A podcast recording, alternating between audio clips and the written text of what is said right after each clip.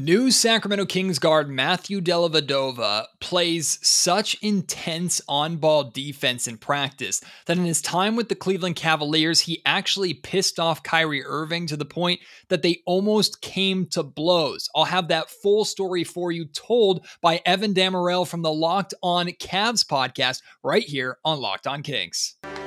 You are Locked On Kings, your daily Sacramento Kings podcast part of the Locked On Podcast Network. Your team every day.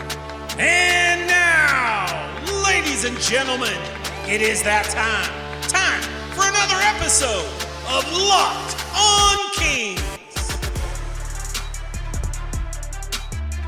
Hello and welcome to Locked On Kings, your podcast hub for Sacramento Kings coverage all regular season and all off season. My name is Matt George. I have the privilege of being your host here. I'm a Sacramento sports reporter uh, and producer at ABC 10 News here in the California capital. And look, Matthew Dellavedova, a solid signing. I did a podcast a couple episodes uh, ago talking about the signing overall, and we know, look, more than likely Dellavedova is coming here to Sacramento to be a, a, third string point guard who if the Kings if things are going well for the Sacramento Kings, he won't play very much. And that sounds insulting. It's really not. Like when you're behind De'Aaron Fox, who's your star, when you're behind Davion Mitchell, who some are looking at as the sixth man uh, for this Kings roster, you won't be playing much. And if you are playing, that means that either something is going wrong with the two of them, or maybe the Kings aren't in the position that they expected to be. Maybe the either one of those guys isn't playing as well as they need to need to, especially defensively. So we always have realistic expectations here, or we try to have realistic expectations, unless it's me talking about last year's Kings team, right? And how good I thought they were going to be and how dreadful they were.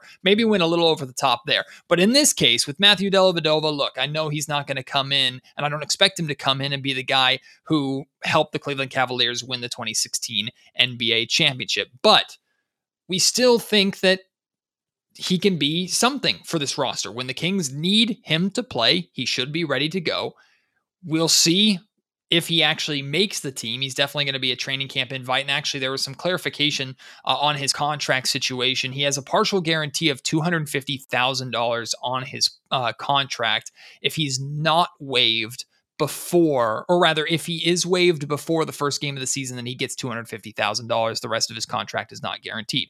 If he makes it to the first game of the season, still is on the team, then his contract converts into the full $2.63 million uh, guaranteed. So that's the situation with his contract. The expectation as of now, I don't see another third point guard on this Kings team at this point in time. Maybe one emerges in training camp and Dellavedova just doesn't have it. he doesn't make the team. That's, of course, possible. But I expect Delly to be on the roster roster come opening night. I don't expect him to play on opening night. I expect him to be on the roster. I expect him to be a third point guard. So we talked a little bit about what he brings, and Evan Dammarell from uh, Locked On Cavs, he's going to share with us a little bit of what he brings, but mainly the story that Evan is going to share about how Matthew Dellavedova used his defensive effort and tenacity to one piss off Kyrie Irving, and two, actually make the team a lot of because he pissed off Kyrie so much on a daily basis. It's a great story. So Evan's going to tell that story. He's also going to weigh in uh, his thoughts on on this Sacramento Kings team as a whole. He's going to talk about the possibility of of um, Dellavedova being an extension of Mike Brown. He's going to share how Dellavedova really was a Mike Brown guide when Brown was in Cleveland, and some really interesting stuff at the very end of the interview. We talk about if the Sacramento Kings were to have a season similar to what the Cleveland Cavaliers had last season, where they won 44 games but actually lost in the play-in round and didn't make the playoffs, how how was that season was it easy or difficult to take from a Cleveland perspective? Is it considered a success because no one expected Cleveland to be a 44 win team, or was it a failure because they did all that regular season work and ultimately it didn't result in anything because they lost when the games mattered the most? We're going to discuss that at the end of this interview as well. But for right now, please enjoy my conversation with one of the great hosts of the Locked On Cavs podcast, Evan Dammarell. The Sacramento Kings' newest signing, Matthew Dellavedova, is best known for his championship appearance with the Cleveland Cavaliers back in 2016. But even with his time with the Milwaukee Bucks, he was known as a very aggressive, sometimes annoying on ball defender. And I'm excited to bring Evan Dammarell from the Locked On Cavaliers podcast here to Locked On Kings to talk a little bit more about what Delly provided during that time, he spent a year outside of the NBA, really two years if you if you want to include the injury riddled season uh, that he had his final season uh, in Cleveland. But Evan, Welcome to Locked On Kings, my friend. I'm very excited to talk to you about this. You have an actual great Dellavedova uh, story to tell. And we'll get to that a little bit later on, but I'll start with this. What are the Kings getting in Matthew Dellavedova? Well, let's be frank. He he is a quality I wouldn't say high quality, but quality break glass in case of emergency point guard. If there's an injury on your in your roster in your lineup, or if things just happen to go completely awry, he can set the table for you. He can play competent defense. He can provide playmaking. He shoots like a trebuchet, but sometimes he'll hit three pointers, but more often than not, he doesn't. But he is a quality veteran point guard, and I think more so what you're getting from him at this point. And we talked about this before we started recording a little bit, but I actually did a feature on Delly uh, back when Cleveland did, drafted Darius Garland when I was the Forbes, and I asked him just straight up that, hey, you are the third guard on this team. What are you hoping to bring to the table point. He's like, well, obviously I'm I'm available if they need me. Like if the yes, it was John Beilein just to date this a little bit more. Um, I'm available if the coaching staff needs me, but more than anything, he wants to share what he learned as a younger player from guys like LeBron, who he's just like, hey, I got to learn how to take care of my body right, how to maximize practice. I think you're going to get a lot more veteran input and a positive locker room influence, but on the court, at least, like I said, he is a break glass in case of emergency kind of point guard, or if there's like an injury there's worse options you could have out there. Like Cavs fans watched Kevin Pangos last year, and I think they'd much rather have Matthew Dellavedova at some point. It's the the expectations for Dellavedova here in Sacramento, I think, are extremely realistic, which is I, I, like that. And I know some. Uh, it was pretty much between Matthew Dellavedova and Quinn Cook for this third point guard spot. At least the both of them uh, worked out for uh, the, the Sacramento Kings in Las Vegas during Summer League. And it seems like they went more of a defensive route than an offensive route and more of a veteran route in taking Dellavedova over Quinn Cook, both of which who have spent time working with and working under uh, Mike Brown, although Brown wasn't the head coach uh, for for Quinn Cook in, in Golden State. But you mentioned, we were talking a little bit off the air, you mentioned that Dellavedova became a Mike Brown guy. What does that mean specifically, and what was it about Mike Brown, or rather Dellavedova, that Mike really was interested in? Well, Mike Brown is really a defensive first coach. I think, especially during his time at Cleveland, like he really wanted to become a defensive first team. I, I wonder how it's going to work in Sacramento with a lot of the pieces they do have. And I think it's going to be an interesting test for Mike. But Delly, at least, he was an undrafted free agent out of St. Mary's. So, like, that, that's helpful too. He's not too far from where he went to college as well, which is nice in Sacramento. But he impressed the coaching staff enough during summer league. He actually ticked off Kyrie Irving during pickup in Vegas, which we can talk about that a little bit more too. But he impressed Mike Brown enough to earn a spot at the very back end of the roster. And I think just circumstances just fell in his lap, whether it was injuries, just because Kyrie was oft injured during his time early on in Cleveland and just in general. But Delly just kind of worked his way into the rotation in the lineup, and he's more of a Mike Brown guy because he is a hard nosed, tough nosed, I mean, lunch pail guy. You can use all the stereotypes you want about him type of player where he's going to bust his butt on defense for you, and he's going to be pesky the full length of the court, and he's just going to aggravate you and annoy you. And like you said, it was more of a veteran move, more of a defensive move. And I think if you like again, if he's a table setting point guard, but if he plays defense and he hustles on every possession, I think that's that's more endearing and more viable from your third point guard. I would say versus a guy like Quinn Cook, who also played for the Cavs, but was a little up and down t- at times offensively and maybe looked a little overwhelmed by the moment. And like again, you just want a guy who's competent enough and he knows who he is as a player too. He's not going to do too much out there on the floor. All right, we're ready for this uh, this Dellavedova Kyrie Irving story. What happened here? So rumor has it, and I was reading a story from Dave McMenamin back in the day too to really put it in place. But this was after Delly, I, I wouldn't say locked up Steph Curry, but frustrated Steph Curry enough during the NBA Finals that he became something of legend in Cleveland. And they mm-hmm. Dave McMenamin did a feature on him, and he was just asking a lot of the guys. And Tristan Thompson shared that he had to break up Kyrie and Delly a lot during training camp in 2013 because they would start to get close to exchanging blows with one another during camp just because Dellavedova again was trying to make the team, just trying to prove he belonged in the NBA and if you have a defensive first coach like Mike Brown, the best way to do is play defense. And if you are tasked with guarding arguably the team's best player, why not defend him the full length of the court? And Kyrie claimed he was fouling him every single possession, but I think Delly would say it the other way, of course. So Delly just played hard nosed defense on Kyrie every single possession. The full length of the court was frustrating enough that Kyrie like actually wanted to throw hands with him, and Delly then kind of made the team that way just because again he's a pesky defender. He knows who he is as a player, and there's certainly something endearing about that where he's just a scrappy dude. And I think the fact that he wanted to make an impression that way because you don't see a lot of rookies trying to make an impression on a coaching staff through defense. Like I think that kind of speaks testament to who he is as a player too, and he, he's a good guy. Like I like he's he's interesting. He's really dry. He's really quiet and soft spoken, but when he does speak, it's usually very poignant and thoughtful. When he does have to share any insight on just any situation in general. But for clarification, did Delly and Kyrie, did their relationship improve that once they really yeah. became teammates and got into the season, or was there some bad blood still throughout practice? I, I, don't think there was bad blood after a while. I think it became a point of respect on Kyrie's part where this guy just kept coming at him over and over and over with the same ferocity, the same intensity. And I think, especially when LeBron came back and Kyrie was out for quite a while, or when he broke his kneecap in the NBA Finals in Delly, it was just kind of dropped into the starting lineup and still performed, you get a lot of respect from the guys in that locker room because he didn't seem overwhelmed by the moment because he's on the, the, the basketball's biggest stage at that point. And yeah, I think it's just there's a little bit of bitterness between the two because Delly's fighting for a job and Kyrie's just like this dude needs to back off because he he's annoying. And I think there just became a mutual respect between the two because they're both competitors. And I think that's something you like. And if you look at a guy like De'Aaron Fox, or any of the guards on King, the Kings roster right now. If Delly's just frustrating them and trying to maximize and push them to be better than what they were last season, I think that's a really good thing too. And I think that's something you may get from him now.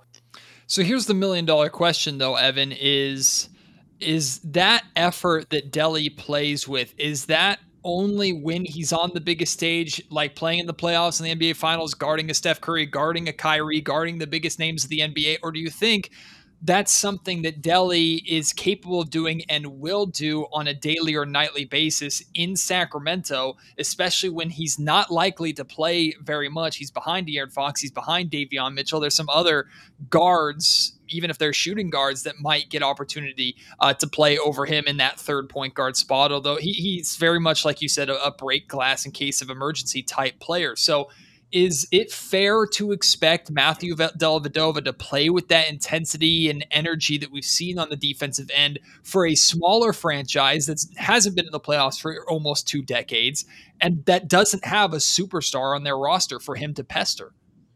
I think that's you're absolutely going to get that from him because let's be frank, when LeBron left town the second time around, the Cavs were objectively terrible, and as they stripped things down, Delly did come back eventually because he did leave for Milwaukee for a little bit and then he was traded back, um, I believe, as part of the George Hill trade, if I remember correctly. But I could be wrong on that one as well. But either way, that Cavs team was objectively terrible, and Delly still came in and hustled his butt off on a night to night basis. And like you said, he may not be getting a ton of minutes just because there's younger, better, probably more talented guards ahead of him in the rotation to begin with. And that's kind of how it was in Cleveland, especially when they had Darius Garland, Collin Sexton, eventually Isaac Okoro. There's a lot of guys ahead of him. And again, he was just like that break glass in case of emergency. And if you have younger guards who sometimes get a little overwhelmed, it's good to have a veteran out there too. But to answer your question, yeah, if he's not getting minutes on a night to night basis, I think he's going to be more than aware of. That's the reality of the situation. It's not just the fact that it's the NBA finals the NBA's biggest stage. There's just every night he hustles he played. And I think there was plenty of times where he was just frustrating opponents on the defensive side of the ball, just how he was kind of harassing people the full length of the court. And towards the end of his second stint with the Cavs, he maybe didn't play as much. Like you mentioned, his last year with Cleveland, he was oft injured, and he was still a positive locker room impact guy. Like was in the ears of a lot of the young guards and just helping them, like letting them pick his brain. And then he would just give them their input and what he was seeing as well.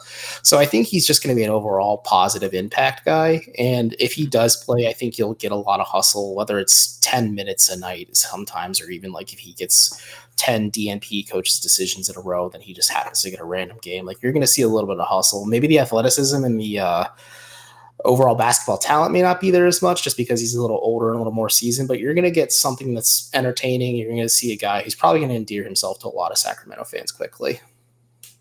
Is there a scenario in your mind where it makes sense that that Dellavedova could almost become an extension of Mike Brown, whether it's in practice or on the bench, someone who is going to preach the same philosophy that Mike Brown brings and is an assistant. He's not an assistant coach, but he almost takes a coaching role with some of these players who, quite frankly, in Sacramento need to be held accountable to play with effort on the defensive end consistently. I think that's a good way to look at it. Uh, if you want to really pencil in his role, if he makes the final roster with the Kings, he could be a bridge between the coaching staff and the roster where he's talking to guys in the locker room, he's telling what he sees, especially just like the young stable, especially Davion Mitchell and De'Aaron Fox, like those two, because mm-hmm. those are going to be your key guards long term if you're the Kings here. And Delly can kind of just see what tell them what he sees and says, like, hey, we need you to be doing this. Like, we need to expect more of you. Like, he's a guy who's not afraid to kind of not, not necessarily get in your face and like scream at you and yell at you and poke your, his finger in your chest and stuff, but like pull you aside and coolly and calmly tell you, like, hey, you're doing X, Y, and Z wrong. You were in the wrong spot on this time in this possession of this play. You kind of broke the sequence here. Like, keep people accountable and hold them in check. And I think the fact that he is a veteran guard and I think he has the track record of being in the NBA finals numerous times, having an NBA championship under his belt as well. Like that gives him a little bit of like clout and respect in the locker room. Like he's not necessarily going to be like your star guard. Obviously, he's not going to come in and be like that high impact kind of player, but he can make an impact in that way. And yeah, I absolutely think he could hold his younger teammates accountable to kind of keep them in check and kind of keep them in perspective because it's easy to get caught up in some of these minute details and maybe he can just kind of pull them back and say like you need to look at the bigger picture a little bit too today's episode of the locked on kings podcast is brought to you by bet online betonline.net is the fastest and easiest way to check in on all your betting needs. You can find all your favorite sports and events at the number one online source for odds lines and games. That's bet online find reviews and news of every single league including mlb baseball right uh, now. Uh, you have the nfl the nba the nhl combat sports esports golf, they have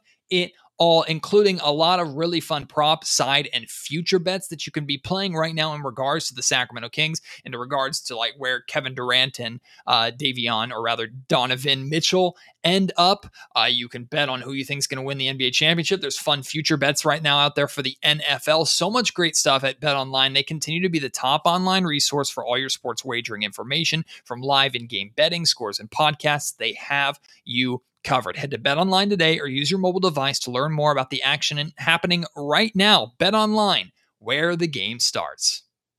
Stepping away from the Dellavedova conversation to a more broad Kings and Cavaliers conversation.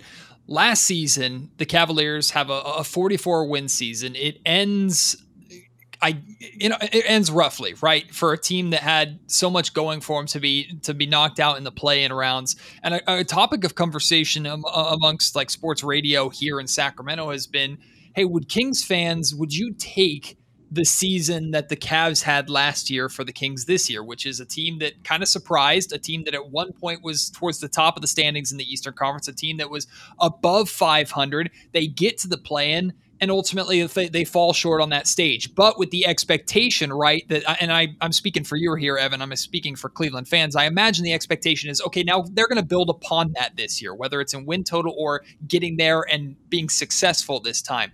So th- uh, there's been kind of a debate here in Sacramento. Fans going, yeah, mm-hmm. I would absolutely take that season. Other fans going, well, what the hell's the point of that season if you get to where you want to be and then it, all falls apart? And, and some would say the Cleveland Cavaliers kind of fell apart towards the end of last season. If you were a Kings fan analyzing it as someone who went through that, was it really tough to go through, or was it still a very exciting? positive year that gives you more excitement and hope heading into this upcoming season?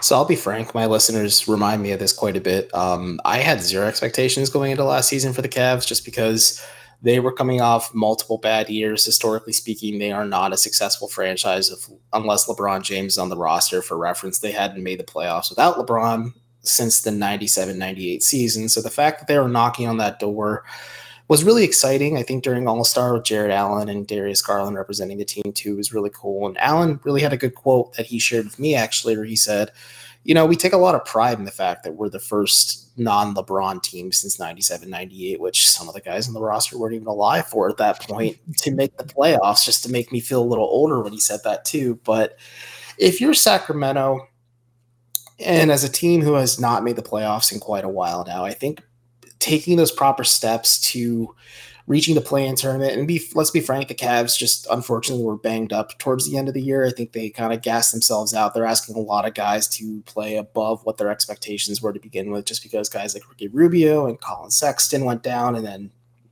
Allen was out for a while, Mobley was out, and Garland was dealing with nagging back issues. Like there was a lot of things that kind of just went against Cleveland uh, heading into the end of the season, and then they unfortunately had to draw the Brooklyn Nets, and then the the right. former Eastern Conference finalist Atlanta Hawks in the play-in tournament. So it's it's a tough ass to get up for. But if you're the Kings, you have a good foundation with De'Aaron Fox and Sabonis, and you have Davion Mitchell and I know like Harrison Barnes, I think is a great role, constant professional great role player too. Like you have a lot of good pieces here.